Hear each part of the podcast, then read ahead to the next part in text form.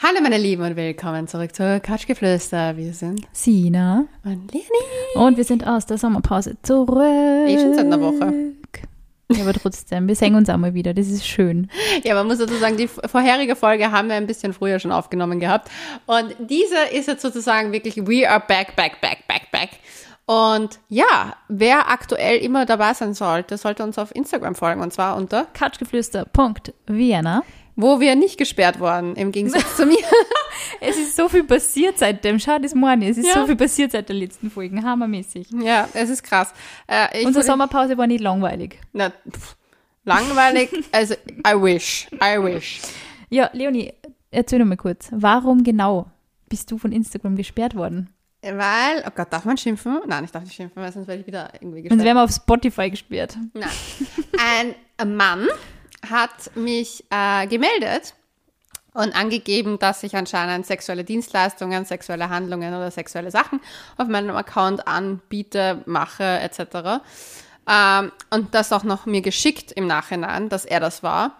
Und dadurch, dass ich ja in unserer, also unsere, in meiner Biografie stehen hat, Sex-Podcast, weil unser Podcast ja sich hauptsächlich über Sex dreht, ähm, hat der Algorithmus von Instagram mich ganz schnell rausgefischt, mich Org. gesperrt und hätte ich nicht von meiner Mama, ihrer ehemaligen Friseurin, deren Ex-Mann, den Kontakt darüber bekommen, über Inst zu Instagram, hätte ich meinen Account nie wieder bekommen. Krass. Hätte meine ganze Existenz verloren und dementsprechend pisst bin ich auf diesen Menschen, weil ich mir denke, so ganz ehrlich, wenn du ein Problem damit hast, wer ich bin, du musst mir nicht folgen.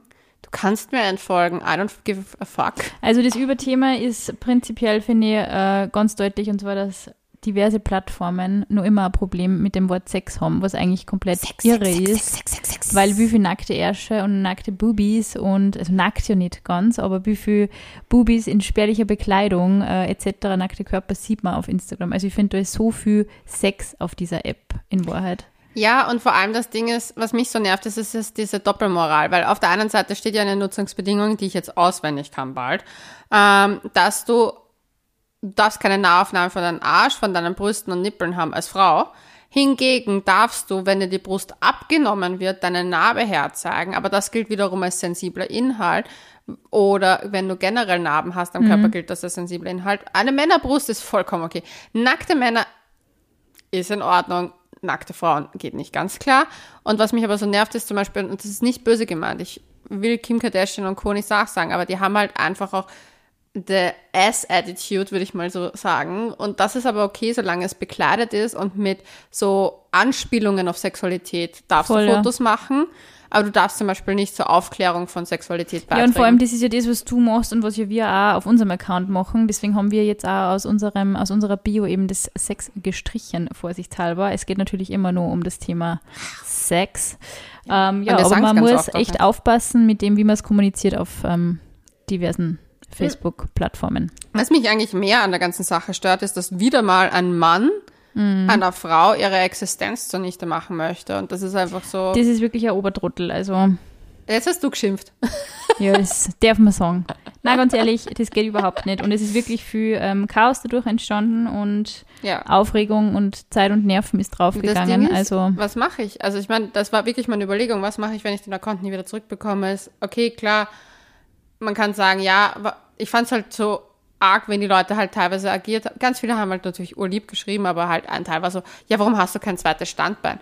Wer, der einen 40-Stunden-Job hat, einen ganz normalen Vollzeitjob, und bei mir sind es mehr als 40 Stunden zum Teil, hat ein zweites Standbein. ja, es ist eine Frechheit, dass quasi die diese ja, Influencer sein ist nicht legitim und es ist irgendwie so Bullshit-Job. Und ganz ehrlich, die Leute sollen einfach mal 24 Stunden lang deinen Job übernehmen und sich mal hinstellen und mal sagen, ich schreibe Texte, ich mache Fotos, ich bearbeite das, ich stehe im Kundenkontakt, ich mache mir Deals aus, ich probiere Produkte aus und, und mache ehrliche Reviews, ich bin mit meiner Community in Interaktion und das ist ja was, was man gern tut. Und Ja. wenn ein Mensch seinen Job gern macht, ist ja irgendwie nur fair, wenn er dafür auch coole Kooperationen kriegt, die halt seinen Lebensunterhalt ermöglichen. Du kannst so viel weniger Inhalte machen, wenn du das nicht hättest. Ja, und das Traurige ist eigentlich, dass ich mich, also ich muss ja dazu sagen, bei mir ist das halt so, dieser Job hat mir, und das muss ich jetzt mal offen und ehrlich sagen, mir mein Leben gerettet, weil ich habe einfach eine Borderline-Persönlichkeitsstörung und wie es mir wirklich schlecht ging, war das einfach, es ging kein 9-to-5-Job mehr. Also dieses typische in einem Büro sitzen funktioniert für mich überhaupt nicht. Und es ist meine Einnahmequelle, meine psychische Erkrankung zu heilen, weil ich habe mir damit Therapie und alles damit Voll, finanziert. ja. Und das mir wegzu, also das wurde mir halt weggenommen und ich hatte so Angst davor, dass ich halt jetzt einfach auch nicht mehr meine Therapie zahlen kann, etc. Weil natürlich, wo, wo, was, was ist das Erste, was du cuttest? Das sind diese Dinge. Und das war einfach für mich schon so ein Schritt, wo ich mir gedacht habe, so, welche Auswirkungen das hat. Und Ja. ich fand das einfach nicht schön, weil da steckt so viel mehr dahinter als nur, Absolut. es ist nur Instagram. Und mir wurde aber dadurch bewusst, dass ich nicht mehr so abhängig sein möchte von der Plattform. Aber über Zukunftsträume und was sich da so tut, da werden wir vielleicht einmal andermal drüber reden, würde ich Mhm, sagen. bin schon gespannt, was sie bei dir so tut. Na, Ja, auf alle Fälle, auch. glad you are back, girl. Gott sei Dank. Also Leonie ist wieder auf Instagram wir sind zurück. back. Wir sind alle back. Back, back, back, back, back. Also, wir wir sind halt so hyper schon die ganze Zeit, weil wir uns endlich mal wieder sehen zum Aufnehmen. Ja. Und es ist so mega verplant und geballte Energie bei uns heute. Ja. Äh, spannendes Thema haben wir für euch vorbereitet. Und zwar ein Thema, das ich seit 2015 aufgrund eines bestimmten Buches immer wieder ein bisschen ähm, kritisch angeschaut habe. Und Sie zwar ihre kritischen Blicke. das Buch Generation Beziehungsunfähig. Mhm. Kennst du das, Leonie? Ja, ich muss dazu sagen, ich habe ja ein anderes Buch, ist mein Lieblingsbuch. Und zwar Jede ist beziehungsfähig. Ich finde es so interessant, nämlich ich habe das gelesen damals und habe mir gedacht, eigentlich so arg, weil es hat halt genau diesen Zeitgeist aus dieser Generation irgendwie so wiedergespiegelt. Gell? Es Hat so es schon, hat es Beginn schon. von Tinder, so alles Ja. war irgendwie so loose und jeder war so unverbindlich und alles Wir war waren irgendwie damals so, auch noch 25. Genau, herum. also äh, echt so, das war das Buch der, der 25er, finde ich, oder 24, sowas in dem, Ja. in dem Dreh. Und mittlerweile, weil wir gesagt haben, wir, wir wollen auch die, das so ein bisschen so als Überthema der Folge nehmen, blicke ich da echt kritisch drauf. Also eben, weil du gerade das, das Kontrabeispiel, ähm, jeder ist beziehungsfähig, Von Stefanie Stahl, hast. mein Genau. absolutes Lieblingsbuch. Und das ist ja auch so, so ein Thema, irgendwie, vermutlich ist ja jeder beziehungsfähig, aber Du, damals äh, hat man ich sich das... Der Meinung. Also, Ja. Also das Ding ist, ich glaube, was das Problem ist an dem Buch, was ich finde, ist, dass es sagt, Generation beziehungsunfähig. Nein, wir sind die erste Generation, die sich wirklich frei für Beziehungen entscheiden darf. ja. Und wir nehmen ja die Issues, die unsere vorherigen Generationen geliefert haben, deren unerfüllte Beziehungskonstrukte und nicht glückliche Beziehungskonstrukte nehmen wir auf und leben sie leider wieder. Und das ist, glaube ich, das Ding. Und deswegen Ja. glaube ich, jeder ist beziehungsfähig. I'm a positive Ja, es ist, es ist so interessant, weil irgendwie wir sind die erste Generation, die sich eigentlich wirklich frei und jenseits von wirtschaftlichen Konventionen eigentlich Beziehungen aussuchen kann und die halt natürlich auch ähm, eine gewisse emotionale und sexuelle Befriedigung in Beziehungen sucht. Ja. Und, aber ich finde, allein das, ich meine jetzt, wie alt sind wir? Wir sind jetzt knapp über 30 und 29. 31 Ich bin bist du jetzt, gell? 31, ja. 31 und 29 und trotzdem blicken wir auf diese paar Jahre, die da dazwischen liegen, seitdem dieses Buch damals erschienen ist, habe ich das Gefühl, das ist so eine ganz andere Zeit gewesen. Ja, das Ding ist bei mir, ich muss sagen, dadurch, dass sich bei mir so viel verändert hat in meiner Sexualität generell, also ich habe früher auch immer geglaubt, oh Gott, unsere, unsere Generation ist einfach beziehungsunfähig und bei mir klappt es nicht. Und ich habe auch ein richtig schlechtes Gewissen immer gehabt. Ich habe mir gedacht, so, wieso hat es bei meinen Eltern geklappt? Und vor allem, wie ich dann jetzt schon, also 30 geworden bin damals, äh, war es für mich schon so ein Punkt erreicht, wo ich dachte so, hey, meine Mama war in dem Zeitpunkt schon, mit meinem Dad genau, zusammen. ja. Und Oder hat schon Kinder gehabt und na, so. das noch nicht, weil ich bin Okay. ja das, the one and only. Echt? Ja, I'm the one and only. Das Aber wie, wie alt war sie, wie sie die gekriegt hat? 31, sie hat am 7. Ah, März. Geburtstag und ich am 19. März, also sie ist Die knapp. ist direkt punkig von ihr gewesen. Ja, und das Ding ist, sie hat am 2.2., also knapp einen Monat davor, geheiratet. Also that girl Wow. was on fire. Ich denke mir das so, meine Mama hat mich mit 21 gekriegt und meine ganze, also seit vier Generationen haben bei uns die Frauen immer mit 21 das erste Kind gekriegt. Und ich bin die Erste, die da komplett rausfällt. Ja. Und ich habe mir da auch oft gedacht, boah, irgendwie muss ich da schlechtes Gewissen haben. Irgendwie, man, aber Ich- man es nicht will, aber man orientiert sich so ein bisschen dran und man schaut Ich zumindest hatte zurück. eins. Ich hatte eins, weil 30 ist ja bei uns auch so das Alter, wo man das schon hat. Also das muss ich schon dazu Ja. sagen. Das ist ja schon bei meinen Eltern halt auch, meine Eltern waren halt trotzdem eher, ja, sozusagen für deren Generation recht spät dran. Aber ich finde halt für unsere Generation total normal, mit 30 herum. voll. Und das hat mich extremst gestresst. Wieso schaffe ich es, keine gesunde Beziehung in der Zeit zu haben? Und da habe ich mir dann aber auch, also dieser Gedanke kam erst so, eigentlich, witzigerweise erst mit dem 31. Geburtstag, dass es eigentlich so ein Stress ist, den ich nicht haben brauche, weil Ja. klar, meine Eltern führen zwar eine gesunde Beziehung, aber wie viele Beziehungen davor wurden einfach gegründet und sind nicht glücklich, Mhm. Und wurden ausgehalten worden. ja, ausgehalten worden. Und das hat mich einfach ein bisschen beruhigt aus dem Ganzen.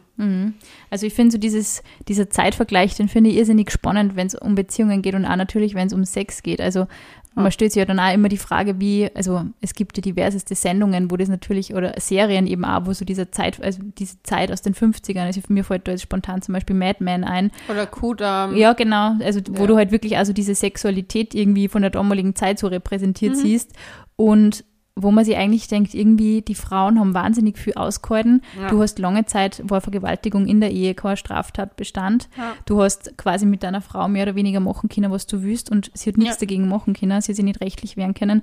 Und das ist eben auch was, so wie hat sich der Sex über diese Zeit verändert und auch irgendwie, weil man über viele Sachen einfach nicht gesprochen hat und das einfach auch nicht Thema war oder auch nicht in der Öffentlichkeit so breit diskutiert worden ist, wie es heute diskutiert wird. Also Ja. auch, was ist Lust, wie, wie äußert sich weibliche Lust, wie kann man sein Sexleben verbessern etc. Das waren halt Themen, die einfach echt lang überhaupt nicht aufgekommen sind damals.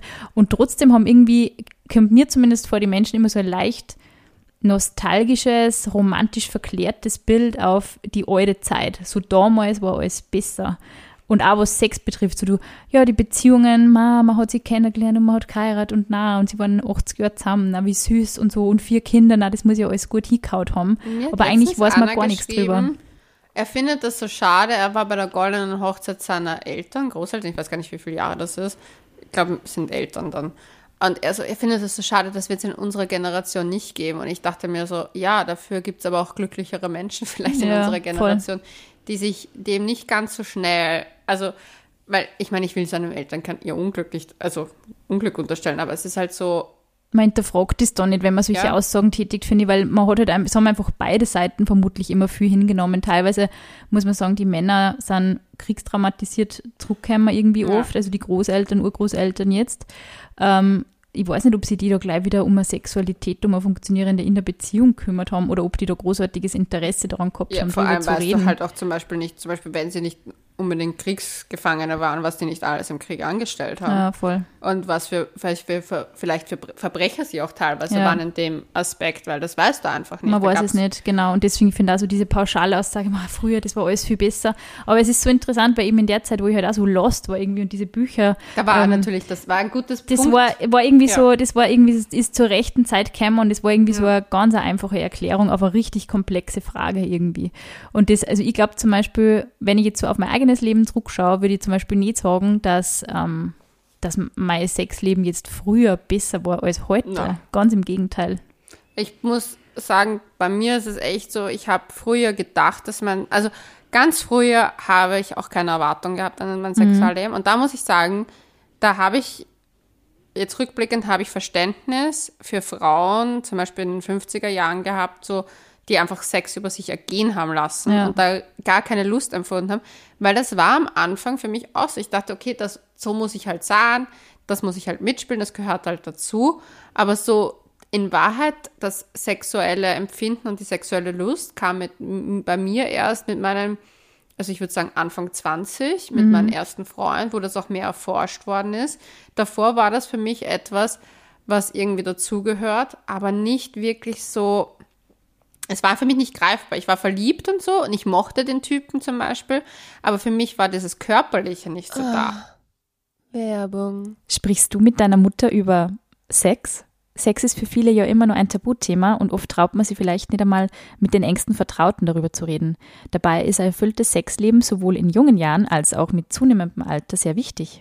Deshalb hat Amorelie die Kampagne Pleasure is Ageless unter dem Motto Let's Start the Conversation gestartet. Und deswegen gab es ein kleines Experiment, denn Amorelie hat mit jungen Frauen über ihre Sexualität und Aufklärung gesprochen. Was die jungen Frauen eben nicht wussten, ist, dass sie sich inmitten dieses Experiments befanden und dann mit dem Sexualleben ihrer Mutter konfrontiert wurden. Und sie durften am Ende ihren Mamas ein Sextoy schenken. Von Amorelie natürlich. Findest du das cringy oder caring?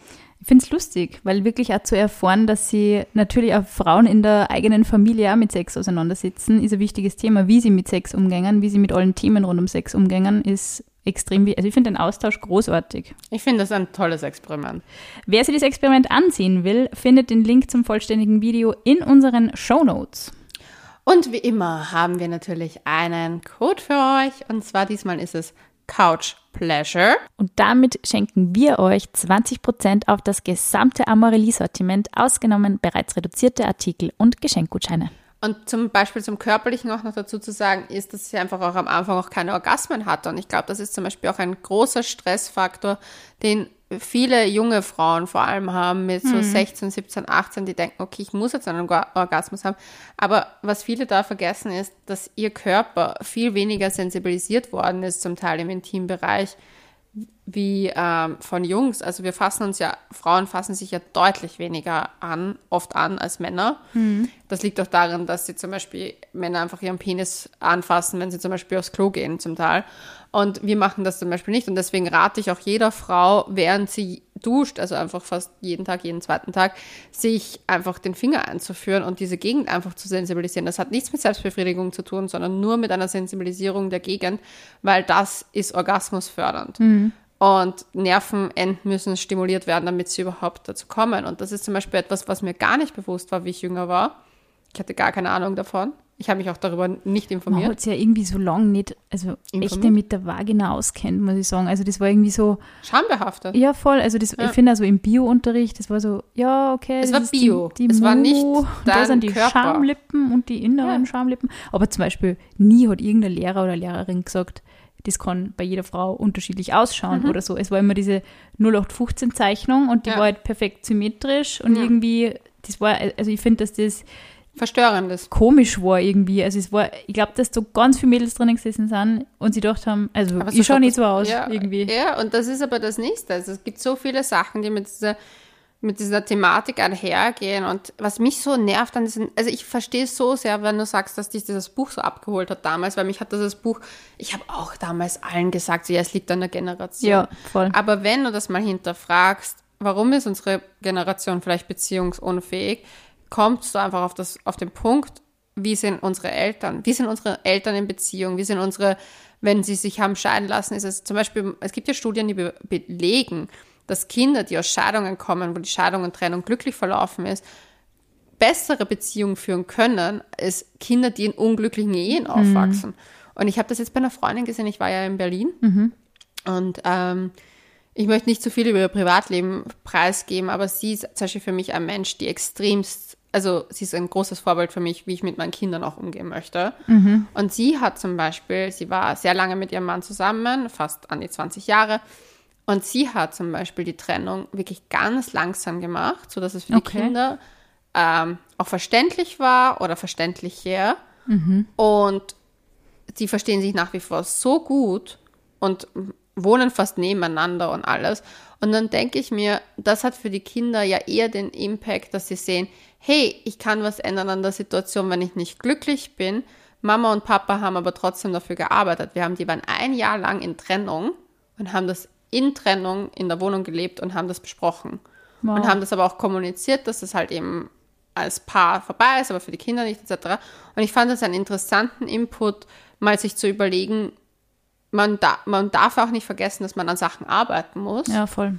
Also man soll Sachen nicht hinschmeißen, nur was bei der ersten kleinen Hürde, aber die haben halt einfach schon eine große, lange Zeit zusammengelebt. Also die kennen sich Schmeißt du auch nicht so 20 einfach Jahren. weg und das ist halt auch so was, ich meine, wenn du along in, in einer Beziehung bist, du bringst es meistens nicht so über die, dass du den Mensch von heute auf morgen entsorgst und das ist halt auch so was, finde ich, was halt durch diese Welle, die dieses Buch damals, ähm, Michael Nast hat es übrigens geschrieben, ich noch gar nicht gesagt, ähm, was dieses Buch auch damals so ausgelöst hat, finde ich, war so ein, so ein bisschen so eine Empörungswelle eben über unsere Generation, wie, wie leichtlebig wir halt sind und wie leichtfertig wir Dinge wegschmeißen. Aber ich glaube eben auch, wie du sagst, das, ich glaube schon, dass viele Leute einfach auch so ein bisschen verstört waren von dem, was sie zu Hause auch oft mitgekriegt haben und wie sie Beziehungen in ihrem Umfeld ähm, bezeugt haben. Also wo du halt irgendwie als Kind damit aufgewachsen bist, ja, da wird halt viel gestritten und da wird halt viel geschrien und dann wird wieder wochenlang kein Wort gesagt oder so und passiv-aggressive ja. Stimmung, genau. Und ich glaube, dass dann ganz viele Menschen einfach auch nicht wissen, wie sie eine Beziehung zu einem anderen aufbauen, das nachhaltig aufbauen. Also ich habe auch Bekannte, die ist ähm, in einer, da ist die Mutter sehr, sehr jung Mutter geworden und hat natürlich auch nur als junge Frau halt ihr Leben leben wollen natürlich und mhm. Das Mädel ist immer so ein bisschen herumgereicht worden, hat man so das Gefühl gehabt. Also es mhm. war jetzt nie, es hat natürlich schon die Bezugsperson Mama gehabt, aber die Mama war halt oft fort und war halt natürlich ähm, ja einfach wahnsinnig jung und Teenager und ähm, das Mädel hat eigentlich, ich, ich kenne es schon sehr, sehr lang, aber sie hat eigentlich immer Probleme mit Männern gehabt und sie hat eigentlich immer wen gesucht, der ja halt Halt gibt und der ähm, der ihr Sicherheit gibt und eigentlich ist sie immer an die komplett konträre Art von Mann geraten, die eigentlich genau das Gegenteil mit ihr gemacht hat mhm. und die eigentlich komplett verunsichernd war, nie klare Ansagen gemacht hat und so und das ist halt auch was gewesen, wenn man immer gedacht hat, eigentlich hat sie sie, sie hat sich halt nur das gesucht, was sie kennt hat, aber sie ja, hat halt nicht nach dem gesucht, was sie halt nicht kennt hat, was sie aber eigentlich gut tun würde und das ist, dieses System zu durchschauen, ist so schwierig. Das vor allem, das Problem ist, viele glauben immer, dass wir uns äh, nach dem anderen System sehnen. Nein, wir suchen uns genau das System, was wir kennen, um das zu durchbrechen. Mhm. Das ist ja also das ist ja auch zum Beispiel, und das ist etwas sehr Trauriges, wenn man das jetzt sozusagen davon, äh, kleine Triggerwarnung,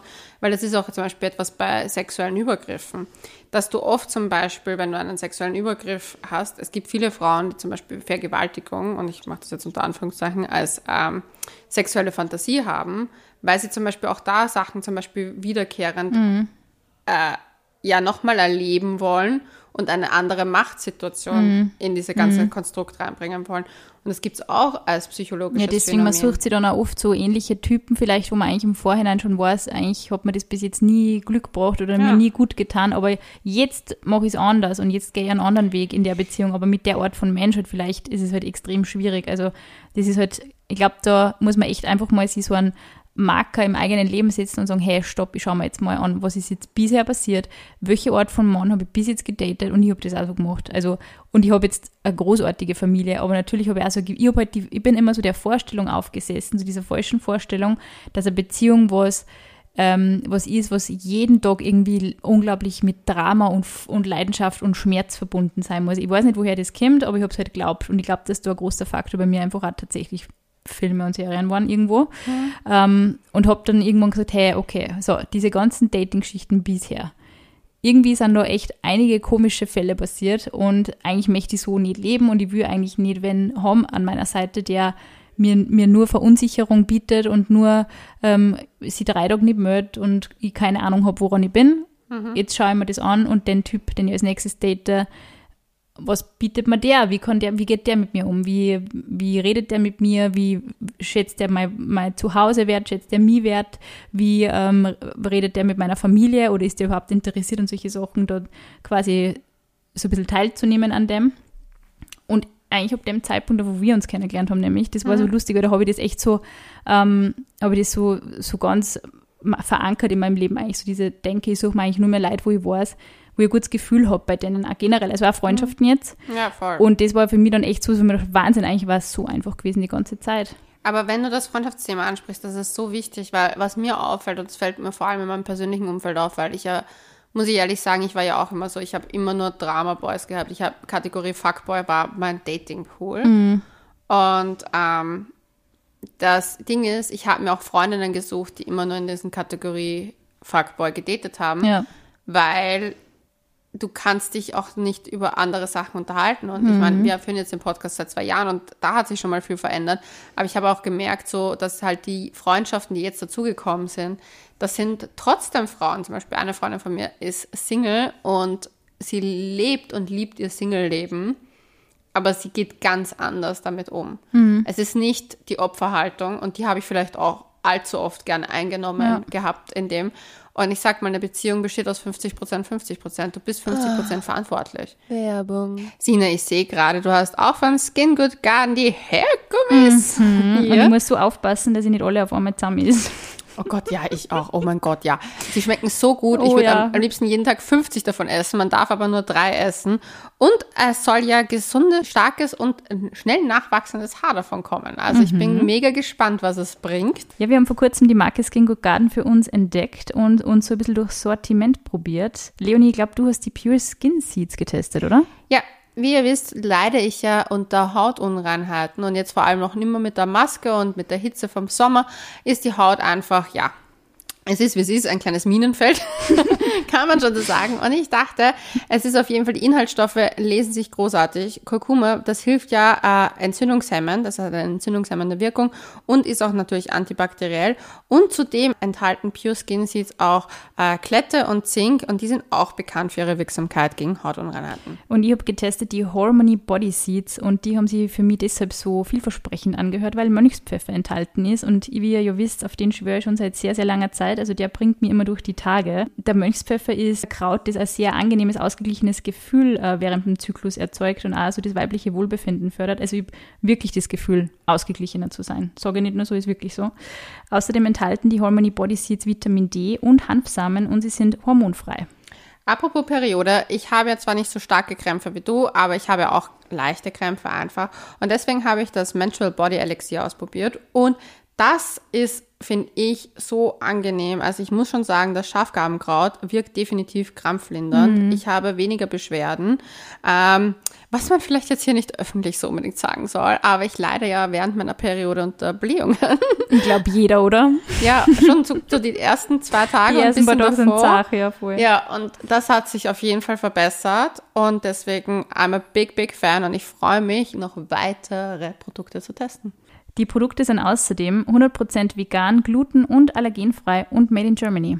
Und wenn auch du bei Skin Good Garden bestellen möchtest, dann geh einfach auf die Seite skingood.de und gib den Couchgeflüster 30 Code ein, also Couchgeflüster 30 und spare 30% Wie gesagt, du bist 50% verantwortlich für das, was du tust in deiner Beziehung oder generell welche Beziehungen du suchst.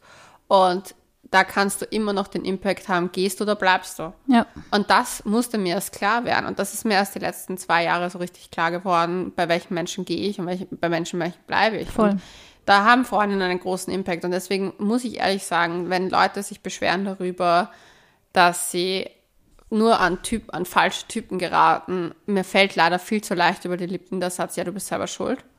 Weil ich einfach aus meiner Perspektive mhm. weiß, dass ich meine eigene eigene Muster da oft wieder gespielt mhm. habe.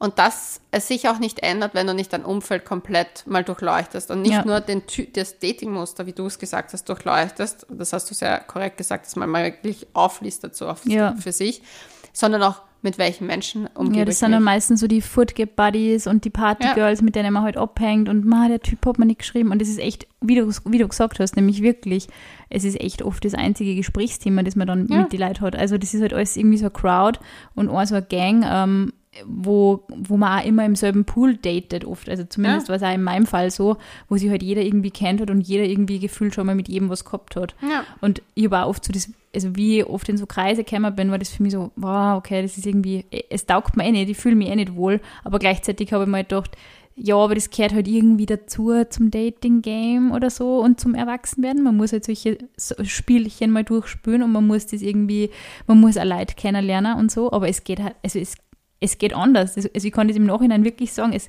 es geht anders, man kann auf Dates gehen ähm, und sie mit wem total nett unterhalten. Und ich weiß, viele Menschen da draußen haben großartige Dates mit großartigen Menschen gehabt und haben immer, also ich habe das immer beneidet, wenn ich Frauen in meinem Umfeld gehabt habe, die gesagt haben, ja, der war ganz nett, wir haben uns viel gut verstanden, aber das wird halt irgendwie nichts. Das haben wir beide gesehen und ich habe mir gedacht, wie macht sie das? Bei mir ist entweder komplett langweilig und man hört sich nach einem Date überhaupt nicht mehr oder ja. es war halt das komplette Gegenteil und es war ein Riesendrama. Und ja. das ist mir selber auch schon so auf die Nerven gegangen. Ja, also das war echt so. so, also ich habe gedacht, beide Wasserzeichen im Ja, aber es ist echt so extrem Drama, wirklich wirklich, also das, und das, das ist wirklich was gewesen, was ich einfach abschaffen wollte, weil ich immer das Gefühl gehabt habe, das ist halt toxisch für mein Leben und auch beim Thema Sex ist es eigentlich genau dasselbe.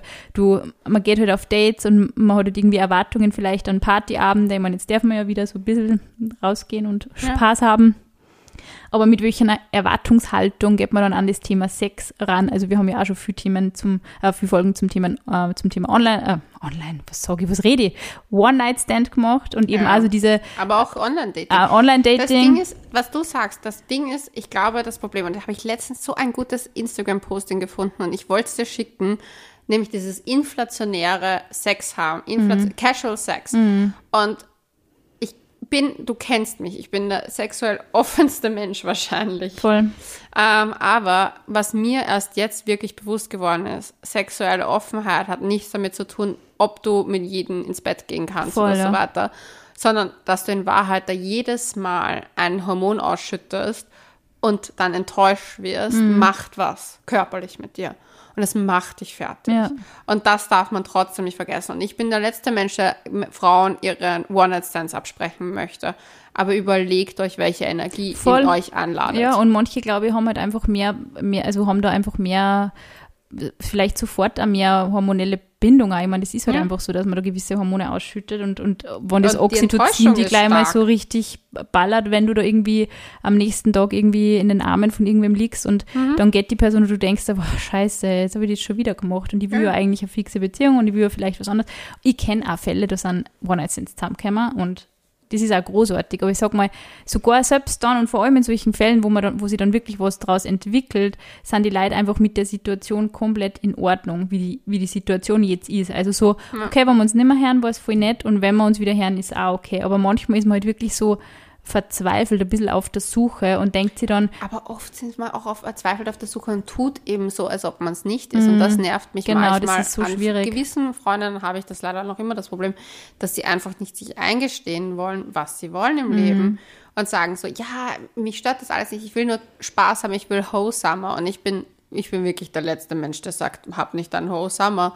Aber das Ding ist, wenn ich merke so, hey, in Wahrheit steckt da ein bisschen ein Funken von, ich suche mir trotzdem immer Es hat jemanden. immer was mit Selbstsicherheit und Selbstbewusstsein zu tun. Das finde ich so interessant bei allen Debatten rund um Sex. Es geht irgendwie immer nicht nur um Sex, es geht immer um die Persönlichkeit und es geht immer um das, was ein Mensch eigentlich in seinem Leben will und sucht. Und das ist halt einfach auch so eine extreme Kommunikationsform. Es ist irgendwie, also nicht nur kommuniziere jetzt mit der anderen Person, ähm, mit der ich gerade Sex habe oder nicht, sondern es geht auch, kommuniziere mit mir selber in der Zeit. Wie gehe ich ähm, damit um, wenn sie wer nimmer mögt. Und für, wie gesagt, für manche ist das voll okay und die haben einfach einen Spaß und treffen, treffen irgendwann, irgendwann einmal und sagen, perfekt, mit der Person passt auf einmal. Oder sie treffen die Person eben nicht und sagen, mir ist egal, es geht in meinem Leben halt wirklich nur um Sex, aber sie sind cool damit und die kennen solche Menschen, die einfach wirklich Ich nur finde, einer Leben leben wollen. Wie du vorhin gesagt hast, in welcher Phase man sich befindet. Ja, voll. Weil zum Beispiel den besten One-Night-Stand meines Lebens hatte ich in einer guten Phase. Ja. Mir ging es gut, ich wollte Single sein. Es war alles perfekt. Es hat funktioniert. Es war okay. Ja. Und ich bin nicht traurig, aber Ja. Na, wenn du schon zum Beispiel so diese, da haben wir eher schon mal drüber geredet, wenn du halt wirklich so das Bedürfnis hast, okay, ich kann jetzt nicht ähm, auf die Party gehen und ich möchte aber halt Casual Sex haben und ich kann aber das nicht machen, ohne dass ich mindestens ein Promille habe, dann ist das, finde ich, schon so ein Zeichen. Also wer so selbstsicher ist und so cool mit sich selber ist und sagt, hey, pff, mir egal, wenn ich da jetzt spontan zu wem heimfahre irgendwie äh, und nüchtern bin, ist mir das auch egal. Und Apropos nüchtern, Leonie greift zur Weinflasche. Aber das ist wirklich eben so, je nachdem, wie, wie gefestigt man in seiner eigenen Persönlichkeit ist, wie gut das angeht, wie wohl man sich mit sich selber fühlt und wenn man sich eingesteht, hey, ich, muss mir eingestehen, ich weiß nicht, ob ich es so cool finden würde, wenn sich der Typ jetzt morgen oder das Mädel morgen nimmer meldet, ähm, dann wäre es vielleicht gescheiter, man überlegt nur mal, ob man einfach diese, diesen Abend vielleicht bei dem belässt, was es ist, einfach vielleicht schmusen und sagt, hey, wir hören uns oder so, keine Ja. Ahnung, oder ob man es durchzieht. Weißt du, was lustig ist? Bei allen Beziehungen, die ich jemals eingegangen bin, war ich jedes Mal, bevor diese Beziehung begonnen hat, an dem Punkt so, I'm cool with it. Mhm, voll. Es ist, es ist in Ordnung, was es ist und mal schauen, was draus wird. Ja. Und das ist so spannend für mich, dass da nie Drama war in Ja. Wahrheit am Anfang. Da war kein, oh, melde das ich, melde das ich Wer nicht, ruft als das war- erstes an? Da war, das ging einfach so Hand in Hand, würde ich sagen. Alle Ja. Sachen haben sich ergeben. easy, ja. Und was ich zum Beispiel jetzt halt so, äh, wenn wir jetzt auf Generationen rückblickend betrachten, was ich halt oft einfach glaube, was viele vergessen, ist zum Beispiel, dass unsere, unsere Großmutter, unsere Urgroßmütter keine Chance hatten, Mhm. teilweise, weil sie von ihren Müttern, Großmüttern fast schon genötigt worden sind, in die Ehe zu gehen, wenn sie sexuelle Erfahrungen gemacht Oder haben. Kinder vor entstanden ist draus, ja. Ja. Und ich glaube, das darf man einfach wirklich nie vergessen. Und natürlich passt du dich an. Der Mensch ist ein extremst Anpassungswesen, also anpassungsfähiges Lebewesen. Und ich glaube, das vergessen ganz viele darin, wenn sie sich denken, so ja, bei der Oma und bei der Mama war alles besser. Aber wie viel besser war es? Waren sie wirklich zufrieden und glücklich? Das ich sage halt immer, für, für Beziehung, das sagst du auch immer, Beziehung muss man arbeiten. Das ist unser, glaube ich, unser, unser Slogan neben Kommunikation ist der Key. Ich glaube, wir machen irgendwann Richtung, was Slogan. Richtung Ende 20 ist das, das Leit, der Leitspruch, ja. Aber Ja, man muss dran arbeiten. Daran muss man arbeiten, aber das Ding ist, die haben ja nicht einmal die Chance gehabt, eine Beziehung einzugehen, für die sie sich, für sie die, diese Mühe machen wollten. Was man vielleicht auch so ein bisschen außer Acht lässt, ist, finde ich, dass man sich ja auch sowohl in Beziehungen wie auch beim Sex irgendwie in jedem Alter ja so ein bisschen weiterentwickelt. Also ich glaube, diese Entwicklungsschritte hat man sicher in jeder, in jedem Alter. Ich glaube auch, dass es zum Beispiel für viele auch durch Trennungen passiert. Also zum Beispiel, ich habe das Gefühl, durch jede Trennung, die ich durchlebt habe, habe ich auch eine, eine sexuelle Mehrerfahrung gemacht. Nicht mit Partnern unbedingt, sondern auch alleine.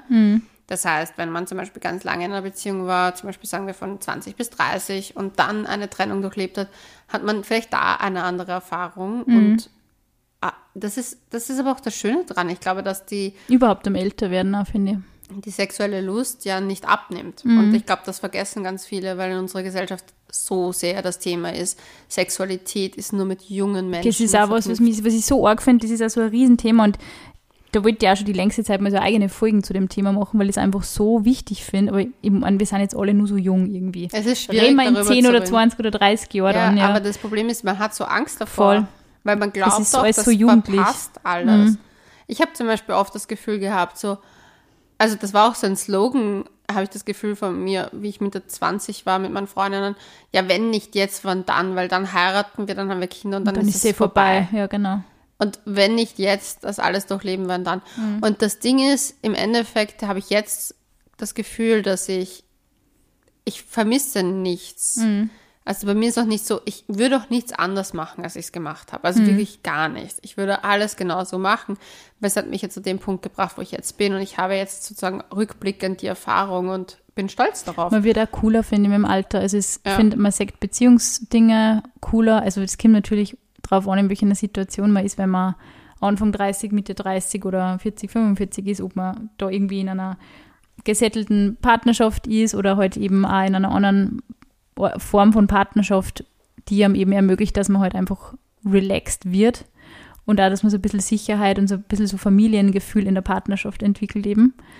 Und ich finde also in Bezug aufs Thema Sex, es ist einfach die ganze Gesellschaft ist so auf Jugendkult getrimmt. Es ist irgendwie alles so auf, ja, 20-something irgendwie und, und pralle Busen und pralle Ärsche irgendwie und die Schönheit von, von Frauen, auch wenn es älter werden oder von Männern auch. Ich meine, Männer schauen sowieso, ich meine, jeder himmelt immer nur Brad Pitt oder der Typ ist auch schon alt. Irgendwie, das ist halt so, ja, es ist irgendwie, finde ich, für Männer immer nur einfacher, so im Okay. Alter sexy zu sein oder als sexy angesehen zu Altern werden. Wie ein Wein, sagt man immer. Ja, aber das finde ich auch so, Ist das das stimmt natürlich auch nicht bei jedem, aber so irgendwie, da hast du irgendwie so, oder man, man stört sich irgendwie weniger dran, wenn ein 50-Jähriger auf einmal eine 35-jährige Freundin hat, aber umgekehrt wird bei voll vielen Frauen debattiert, nein, jetzt hat so viel jüngere, jüngeren Mann und keine Ahnung. Weißt du, was ich so arg finde an der Sache generell? Also, das ist bei mir so, das stößt mir so stark auf, ist, dass dieses Altersthema nicht nur beim Sex so Mhm. schlimm ist, sondern bei allen. Du musst als Frau, bis du 30 bist, alles erledigt haben. Ja. Studium, Erfolg, alles. Und dann musst du noch es schaffen, einen guten Freundeskreis zu haben, weil das wird ja auch kritisiert, wenn du nicht genug Zeit für deine Freundin hast, Ja. etc. Dann, du musst einen Boyfriend haben, der zu deinem Husband wird. Mhm. Und all diese Sachen sind bei uns Frauen bei 30 angesetzt, weil sozusagen dann unsere fruchtbare Zeit zu Ende geht offiziell. Ja. Und ich meine, ja, wir haben eine biologische ja, biologisches Zeitrahmen, wo das noch möglich ist. Ich meine, ab einem gewissen Zeitraum ist es einfach nicht mehr so leicht möglich, ohne starke Komplikation. Aber ich finde, was mich so stört dran, ist einfach so, das wird so festgehalten an diesen einen Zeitpunkt von, sagen wir, Anfang 20 bis Mitte 30 hast du deine Zeit. Ja, und also danach alle ist es wesentlichen so, Meilensteine sind in nicht der mehr- Zeit, ja. nicht mehr. Du bist weder attraktiv im beruflichen Sinne, weil gefühlt spricht man nur immer die, die, das hasse ich am Forbes Magazine, the best under 30, wo ich mir ja, denke, das so, finde ich ja so ganz mühsam. ehrlich, es ist nur ein Stressmagnet. Nutzt eure Zeit unter 30 nicht für so einen Bullshit wie Business. Macht euer Ding, findet heraus, was ihr wollt, geht auf Reisen, findet euch, findet euch, weil dann nur dann seid ihr stabile Persönlichkeiten, Voll. die nach 30 nämlich coole Menschen sind. Und vor allem ist Sonst man seid nicht so getrieben und denkt sie dann so, Psychos. so und so managermäßig, so, oh mein Gott, ich muss unbedingt Erfolg haben Ja. mit meinem Startup und bin so immer, hey, ich vergunne jedem den Erfolg, wenn er, wenn er irgendein Ja, cooles Produkt kreiert. Für welchen Preis? Aber eben Was ist genau, und es ist halt so, dann bleibt halt extrem viel auf der Strecke, wie halt teilweise echt so persönliche Entwicklung und einfach mal nichts zu tun, einfach mal ein Jahr irgendwie, weiß ich nicht, reisen zu gehen oder ein Studium auszuprobieren, einfach nur, weil man es lustig findet, irgendwie Japanologie zu studieren, aber man weiß, dass man An vielleicht nicht den Machen wir geilsten... Japanologie? Ja, ich möchte, ich schreibe mir ein. Echt? Ja. Machen wir das? Unbedingt. Oh, ich- lerne ja sogar Japanisch. Ich kann ein bisschen was noch. Ich glaub kann auch noch ein bisschen was. Ich, ich liebe japanische Küche. Ich habe ja auch deswegen extra bei jemandem ein äh, Schuhpraktikum gemacht. Ich habe ja Schuhmacherei auch gelernt. Schuhpraktikum gemacht, der Japaner ist, wo ich auch gleichzeitig japanisch kochen gelernt habe. Crazy Story of my life. Aber solche Sachen machst du Ja. mit Anfang 20. Ja. Und dafür ist die Zeit da. Du sollst experimentieren. Lebe das Leben. Voll. Und dann kommt noch immer das. Und das ist das Nächste. Ich habe zum Beispiel immer die Hürde gehabt, dass ich gedacht habe, so, wenn ich das jetzt nicht mache, habe ich überhaupt mit 40 noch Sex? Habe Mhm. ich mit 40 überhaupt ein erfülltes Sexualleben? Es war für mich so, ich habe oft in der So einen Stress gemacht ja, dann, gell? Weil ich dachte mir so, ja, wenn, wenn nicht jetzt, wann dann? Na, Aber jetzt zum Beispiel, ich habe so viele Freundinnen, die um die 40 sind. Also meine eine Freundin ist jetzt 37, ist frisch getrennt. Die hat einen 23-jährigen Boy. Mega happy in love, seit eineinhalb Jahren in einer Beziehung und sind glücklich as fuck. Und natürlich bei ihm stellt sich die Kinderfrage nicht gerade. Sie hat schon Kinder. Es ist perfekt. Sie ich finde so, ich finde so, ich finde so spannend. Ich finde überhaupt so ältere Frauen sind für mich sowieso eigentlich der größte? Das Inspirationspool. Sechs Jahre älter als ich. Nein, aber so generell, also jetzt mal, sage ich mal, jenseits Sina von... sagt zu mir Oma bald. Nein, aber jenseits von 35 oder, oder, oder Ja. auch jenseits von 40, ehrlich gesagt. Weil, Ja. also so meine Mama, meine Oma, das waren immer die größten Inspirationen für mich. Ja. Also auch wirklich die, die Menschen in meinem Leben, von denen ich, von denen ich einfach das meiste gelernt habe. Ja. Die meisten Sachen, die ich kann. Und ob das jetzt ist, wie man ein Weinglas poliert oder wie man eine Gurke Was ist mit mit einem Gurke? Mikrofasertuch, mit einem ganz feinen Mikrofasertuch. Okay, was ist mit der Gurke? Oder was wie man eine Gurke ansieht oder wie man es quasi, so, wie man dachte. Kräuter pflanzt oder erntet oder solche Sachen oder wie man Blumen gescheit zurückschneidet und so. Das sind halt alles Sachen, die habe ich halt bei meiner Oma im Garten gelernt und bei meiner Mama irgendwie. Und das ist halt, das ist irgendwie so, man, ver, man verkennt immer diese Vorbilder, man sucht sich halt die perfekten 20-jährigen Insta-Models, die 20 Millionen Abonnenten haben und glaubt halt,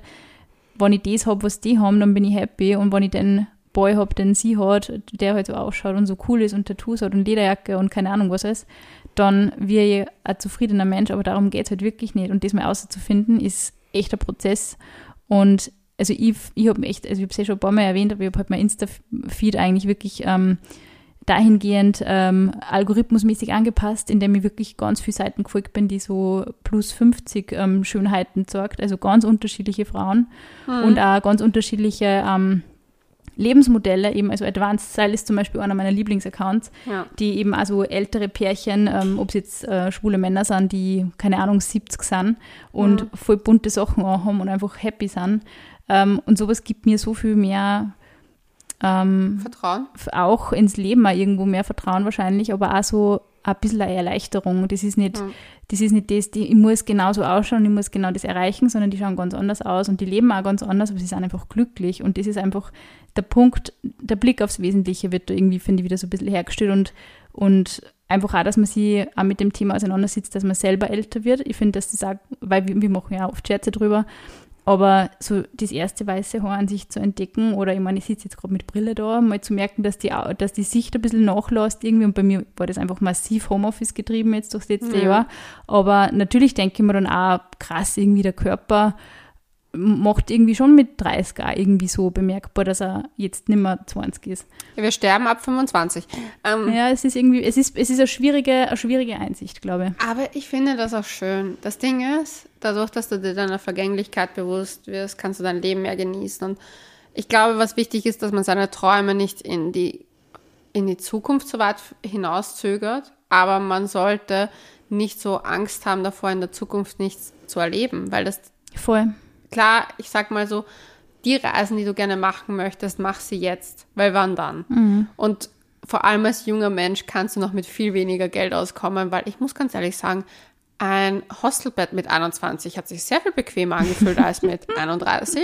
Just saying. Aber das nächste ist, du bist nicht tot, nur weil du 40 plus bist. Das ist Ich wirklich echt so, ja, das ist so eine allgemeine Junge. Einstellung, so, ma, mit 30 und dann muss ich das und danach geht's bergab irgendwie, weil man hat halt irgendwie auch, finde ich, nicht die Repräsentation von, von älteren Frauen, auf die man äh, in der Öffentlichkeit, sage ich mal, immer jetzt, natürlich, wenn es in unserer Generation sind es immer mehr worden, aber zu meiner, zu meiner Zeit, wie ich jung war, da waren die älteren Damen vielleicht, sie waren Movie-Starlets und sie waren Sängerinnen, aber sie waren nicht in der Politik, sie waren nicht in der Wirtschaft, sie waren nicht in der Medienlandschaft, sie waren keine Ja. Managerinnen.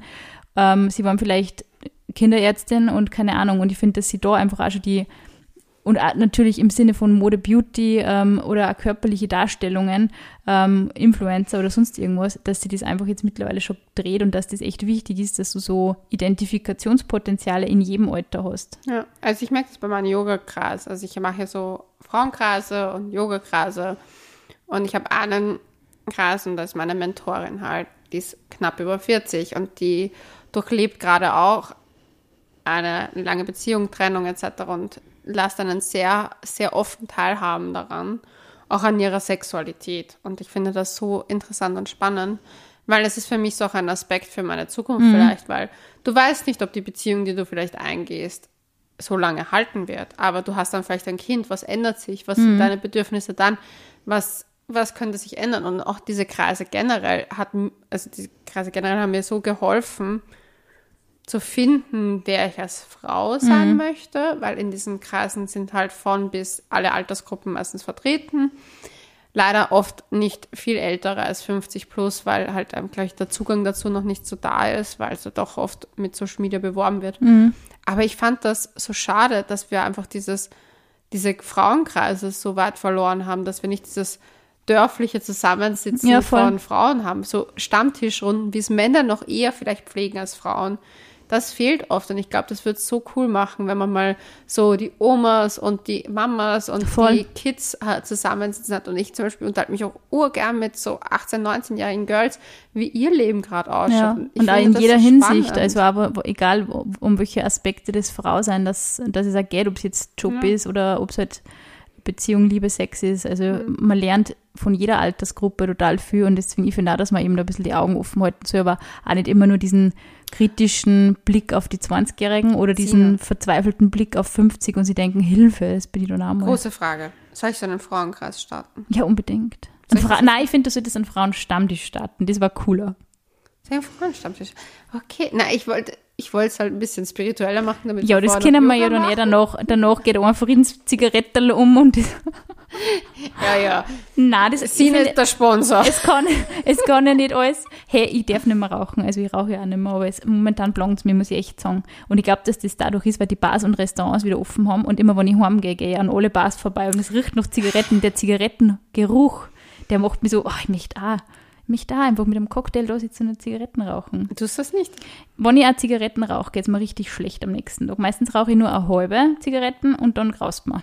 Okay. Also es ist mehr die Vorstellung. Ganz ehrlich, wir sollten das wirklich vielleicht überlegen, ob wir das nicht Frauenstammtisch. Ja, ob wir das nicht machen. Und zwar nämlich Frauen von jeder Altersgruppe einladen. Ich glaube, das Problem ist, und das merke ich einfach, so sehr die Kommunikation fehlt. Weil ich Ja. muss ganz ehrlich sagen, ich kann, kann nicht mit meiner Mama so offen über Sex reden. Und das liegt nicht daran, dass meine Eltern nicht offen genug sind, sondern dass einfach da diese Basis irgendwo Mhm. fehlt. Und meine Mom war zum Beispiel ja auch sowas wie Dr. Sommer für eine Internetplattform.